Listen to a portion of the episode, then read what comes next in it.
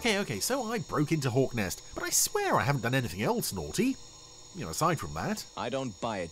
I don't buy any of it. Why do you assume everything he says is a lie? Because that's the safe option. What about fair play? What about justice? What about me letting you press the button on the randomizer today, Tiger? Well, I'll tell you. I'm ready. Just let me at it. Oh, see, that was easily resolved. Uh, Zero, is he is he feeling all right? He do look a bit pale. Okay, Tiger, let's see what you've got us today. Ah, okay. Well, it's not a Terrahawks episode, Space, fire, and damnation. but it is still a quality episode from a quality show with some quality explosions. To match the fire in my eyes. Uh, well, maybe. Here's Joe 90, Attack of the Tiger.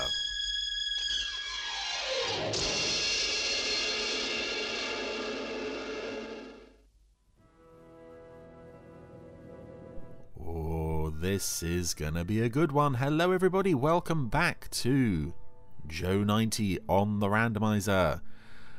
Ah, and here we are opening with a WIN agent played by Captain Ochre. He's uh, keeping an eye on a seemingly, uh, well, ordinary bit of uh, jungle desertish terrain, but uh oh, some rocks are sliding away. There's a sort of installation slash base slash lots of guns everywhere slash kind of thing.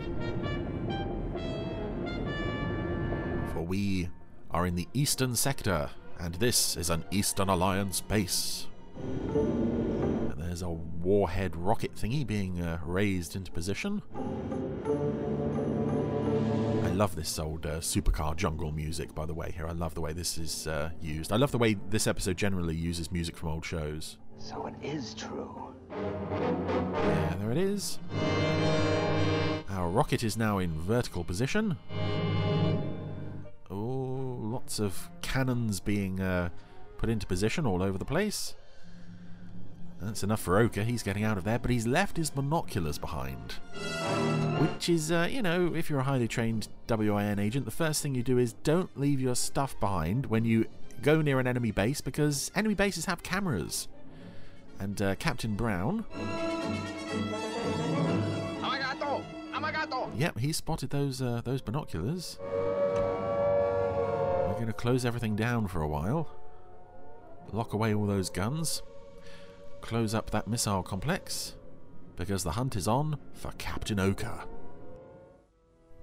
So we're back from the opening titles, and yeah, I know it's not really Captain Ochre, it's just the Captain Ochre puppet, but uh, it is hard when you see those identifiable Scarlet puppets appear in later shows not to think, oh yeah, it's that guy.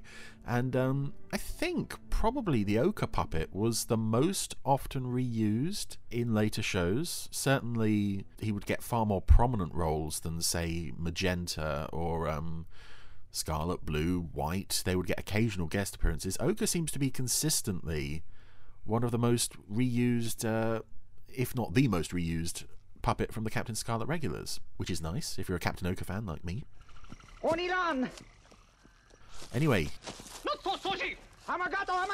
he's now being chased into the uh, the woods by these soldiers. Um, this is WIN agent Fez. Uh, that the Ochre puppet is playing here. It's confusing as well because there's another very similar episode around this time that also has the Ochre puppet playing a WIN agent voiced by the same actor, Gary Files. But I do love the way they've realised this jungle here. I, I love this whole feel of uh, the area around this uh, Eastern Eastern Alliance complex. It's a long way from like the jungles of say Supercar or even into like Stingray and Thunderbirds. It just feels like there's this endless, vast, inhospitable waste of vegetation and swamp. 410. Confirm complex is complete. We'll pass detailed description later. Operation Tiger commences in 10 days. Map references IFS 104827. Oh, there's that IFS, International Fixed System, that was uh, mentioned a lot in Anderson shows around this time in films, Thunderbird 6 most notably. Did you send that report to HQ? Yes, sir. It went off this afternoon. Good. And here's a couple of uh, good chaps. We know they're good chaps because they're Westerners, not like those uh, dirty Eastern people. Wait. Very naughty. What do you want? Take me to the military intelligence. It's vital. Yeah, these are border guards or check checkpoint soldiers or something. Who's in charge here? Calm down, sir. Can I see your identification? I must see someone in authority. Ochre has made the mistake of standing with his back to a window. Get outside and see if you can see anything. Sir, Yes, sir. I'll go outside and risk getting shot, sir. Brilliant idea. Well, that's it. Ochre is dead. But, um. Well, he's got a sonic screwdriver. That's going to be relayed to WIN. Professor, Joe, I'd like you to listen to this. When you go to buy your tea, Look for the pack on which you see Punjana tea, Punjana tea. This fine blend deserves its fame. cause no other tea tastes just the same. Punjana tea. Maybe not. Hours 410. Confirm complex is complete. Operation Tiger commences in 10 days. Out. What does it mean, Sam? FEZ was the code name of one of our agents working in the Far East, number 26. He was killed at the border. At that scrap of information, together Now, this is something I, I like about this show's uh, our worst fears. its its use of spy motifs. It, um, unlike Thunderbirds with Lady Penelope, it does make being a spy seem extremely dangerous. They intend to put a nuclear device into orbit around the Earth in 10 days' time and hold the world a ransom. I mean, not just for things like that, but in terms of the actual like agents that you send in. Operation Tiger. Very few of them in this show ever come out. Uh, Very uh, sometimes some of them come out and they end up in hospital. Uh, even Joe doesn't escape unscathed, and I really like that with this show is that they are sending people off on basically suicide missions, almost.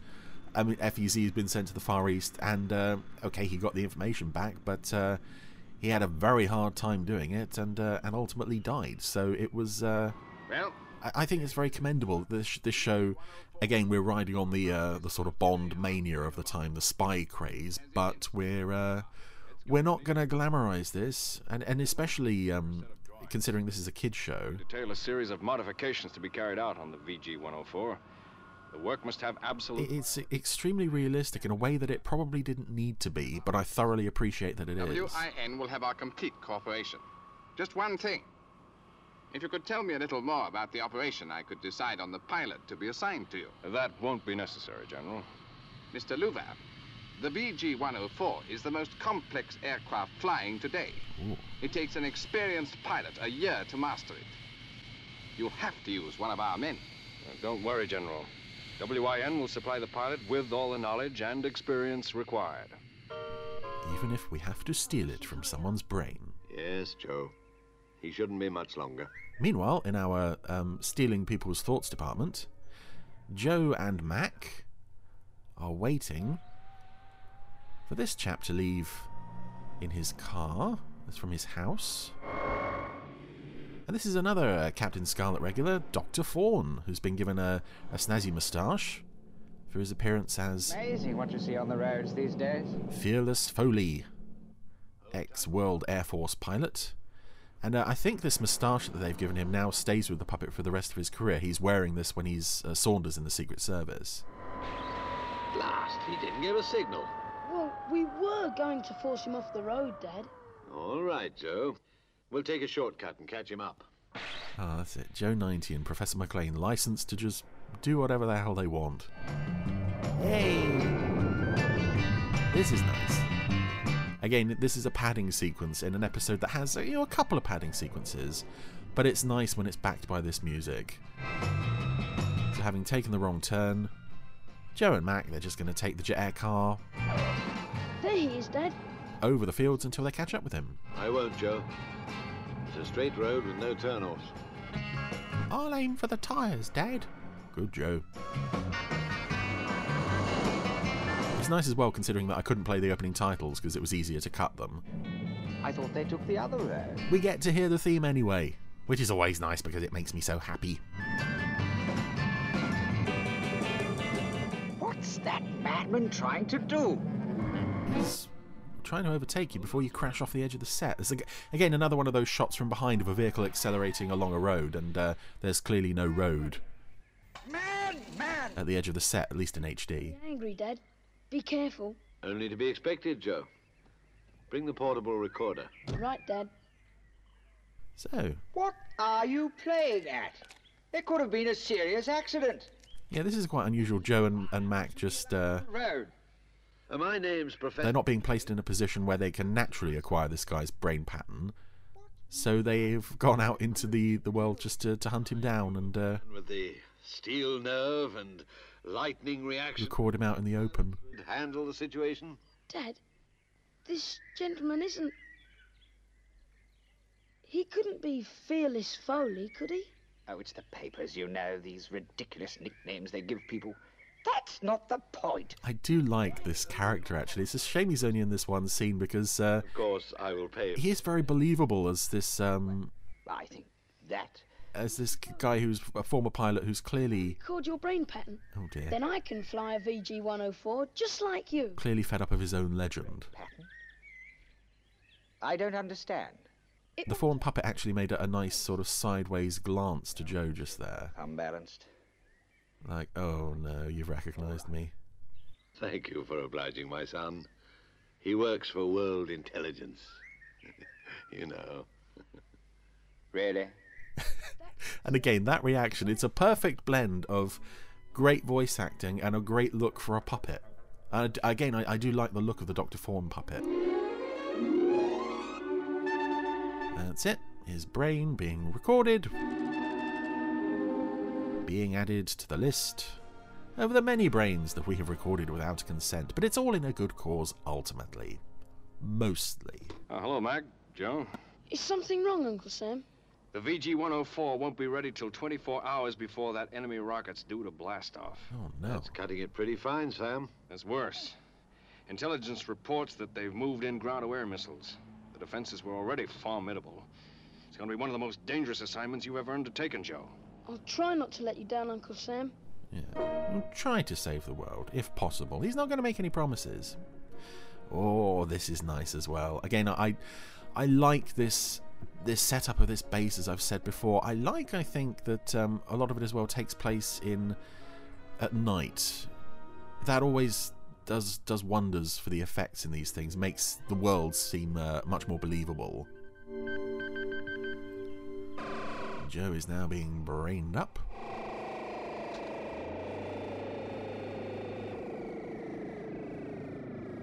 Oh, that was odd. We heard the. Uh... Yeah, we heard the sound of the rat trap opening before it even stopped, and then we heard it again when it did open. Hmm. Well, Joe, you now have the brain patterns of the most experienced pilot of the VG 104 in the World Air Force, and that of an expert on the Eastern Alliance defense systems. Correct, Mac. Lucky you. Right, let's get to that final briefing. Shane Weston seems to have disappeared considering how important this all is. He wasn't even in his office earlier. Missions have been carried out, Mr. Loover. Extra fuel tanks, special adapted Ah, a map of the world. firepower all round. Right down to the tiger on the nose. Thank you, General. Well, as soon as your pilot arrives, we can begin.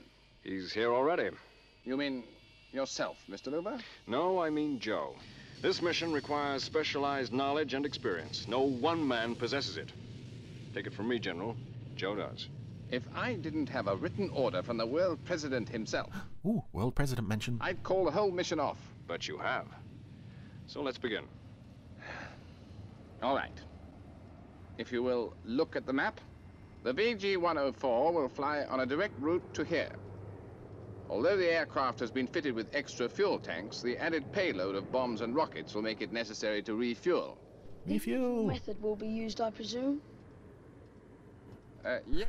Again, a nice double take from that, that puppet there.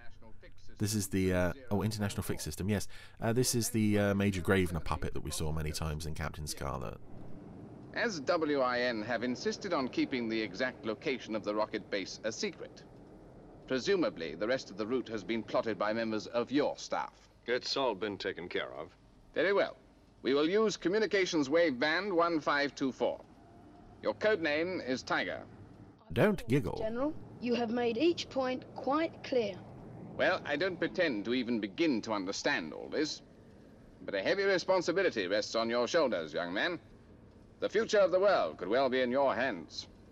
I like the voice that Jeremy Wilkin is doing for that character there. Also, how accepting he is of uh, Joe's going out to to save the world. Bit uh, bit confused by the thing at first, but ultimately, nah, he's on board with it. It's that I don't know what you call that um, that voice where there's sort of we're having trouble pronouncing our R's. It kind of fits the uh, a, a military airbase commander. It's sort of a throwback to the old days of the, the Biggles-ish pilots of Thunderbirds. Again, with uh, Fearless Foley's moustache there, that was quite reminiscent of that too. That's it. There he goes. Good luck, Joe. Be careful, son. Off to save the world. From those naughty Eastern people and their naughty rockets. Tiger to base, leveled off at 50,000. On course, out. Yeah, the use of the tiger call sign in, in this episode isn't quite as funny as it is in uh, Spectrum Strikes Back. Here, Mac. You're right, Sam. Let's get back to the cottage. Yes. Uh, this Sam Loover must regard this as a very cushy number. Now he's got Joe. He he gets to spend so much time sat on his backside at the coffee at the coffee at the cottage, drinking coffee and tea, having biscuits. It's wonderful for him. Well, he should be making the refueling rendezvous about now. Yeah. He won't switch to the WIN wave band until he crosses the enemy coast. Yeah, here's another sequence of uh, of padding. Again, it, it's nicely realistic that Joe would have to have a mid-air refueling um, halfway there. Tiger to tanker. I have visual contact. Coming in for rendezvous. Understood. Out. But there's no real there's no real sort of weight or drama to this beyond the lovely music and the uh, the lovely models. Um, I'm afraid uh, refueling scenes for me have been uh, well. If you've ever seen uh, a little movie called The Starfighters, which most of you won't have seen, um, yes, my thoughts on refueling, refueling scenes are uh, very low. Stand the waiting. Now they've got tea. Mac. He'll be overflying the coast any minute. They've broken out their best china for the tea. He's alone against the enemy. Oh well. More tea. Thanks, boys. Be seeing you. Good luck, Tiger. Oh. See, there's no snickering. This was back in the days where you could call someone Tiger and there was no snickering. Uh, again, I think that's the last time we hear Tiger. It's not. It, it really isn't as as bad as it uh, ends up sounding in Spectrum Strikes Back. Some lovely under control uh, work on the Joe puppet there, because they're tilting the, they're moving the the plane cockpit set, and obviously Joe's being worked from below. The puppeteer is having to accommodate that movement. I've got the picture, Sam. He's got one hand on the, the controls and another on his radio. And more lovely reused Stingray music as the Eastern Alliance once again open up their secret rocket base. Lovely stuff. I think this is my, uh, if not my absolute favourite piece of Stingray music, it's it's definitely up there. I love the soundtrack for The Big Gun, which is the episode this comes from. And again, just shows how versatile the music for Stingray was in particular because it's used so often in all the later shows. 38 miles from target. That's it, Joe is, is on his way. Just crossing over this bleak, inhospitable, far eastern terrain, I really like how isolated and remote and dangerous this feels. Little perimeter stations, little radar towers and such. As he gets closer. But uh, I wonder how things are going in Marineville. Yeah, there's no disguising that music, is there? Eight miles. Seven.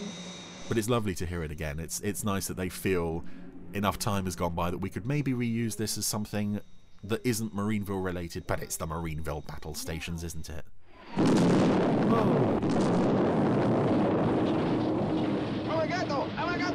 And the commander of this base is the uh, the Captain Brown puppet, who seems to have been sort of um, mutilated somewhat into uh, to having a, a sort of Asian appearance. But I I believe there would have been several Captain Brown puppets, so it probably wasn't the original. I think we probably see the original again after this episode anyway. But now Joe is under fire. You were right, Sam. I think I've woken them up. Ooh. I do love as well the uh, the shots of the the Joe's jet in the sky as the explosions are going off around it. They, I can't quite tell what what, what it is about these explosions, but they almost look. I don't know. They almost look like they're not on the image as such, but they definitely are. They just look slightly superimposed at times. I think it's just maybe they're happening so close to the camera that uh, the perspective is a bit off. Sam, they're bound to hit me sooner or later. Listen, Joe, you've got to get that rocket. It's fueled, ready for blastoff. One direct hit should do it. Yeah. Okay, Sam, I'm going in again. Sounds like a really easy mission. But uh, the ground forces are not making it easy for him. And I believe this episode was uh, was one that was uh, translated into, well, not translated, but adapted into one of those sort of uh, is it eight millimeter film reels, which I suppose is. I love that Captain Brown puppet spouting a complete nonsense. Um, yeah, I suppose it's a very basic Joe story in the same way that the same section of Business Holiday is. Joe goes to blow up a, an enemy base. That's basically all the story is. And he has succeeded. He's hit the missile. And now the base is very slowly going up in flames. There is a deleted shot here, I think, that uh, appears. Oh, maybe maybe it wasn't adapted to 8mm. Maybe it was uh, on uh, Viewmaster. But there is a shot that doesn't appear in the episode of the base commander with his hands over his head as debris is falling on top of him, which uh, sounds suitably violent for this show. I wouldn't have minded seeing that. But regardless, Joe has saved the day, blown up the enemy base, saved the world, in fact. And it's all in a day's work. Mission accomplished. The base is totally destroyed. Yeah, thinking about it, I think it probably was just a Viewmaster set and not a, an 8mm thing. Fine, Mac. I'll be home for breakfast. Breakfast? It's 2 a.m. here. I'm going to bed. Out. Breakfast? Oh, no, no, no. You've got school in the morning, young man. Well, as Joe flies off into the sunset, that was Attack of the Tiger, and uh, I really like that one, as obviously I really like most Joe 90 episodes. That is somewhat uh, a very basic idea. You know, Joe goes off to blow up another enemy base, and to be fair, we've we've seen that several times before. But I think what makes this work is um, some of the side moments, particularly the side characters. Uh, you know, Fearless Foley. That's a nice little detour that adds a little to the story, not much, but it's a nice moment. I do especially really like though the uh, the, the Eastern Alliance base. That that the, the way they make that immediate area feel so inhospitable and so dangerous. They say this is the Far East, and it really feels about as far out as um, as Joe would ever be sent on a mission. It feels really hostile and inhospitable and dangerous, and it doesn't make the spy thing look glamorous. It makes it look down and dirty and, and real. It's almost sort of bordering on something like the Sandbaggers in that sense, what we see um, FEZ going through. So yeah, I really like that that establishing landscape of, of that base and uh, you know some nice action from joe some nice explosions. He saves the day he saves the world because of course he does. He's joe 90 and he's absolutely brilliant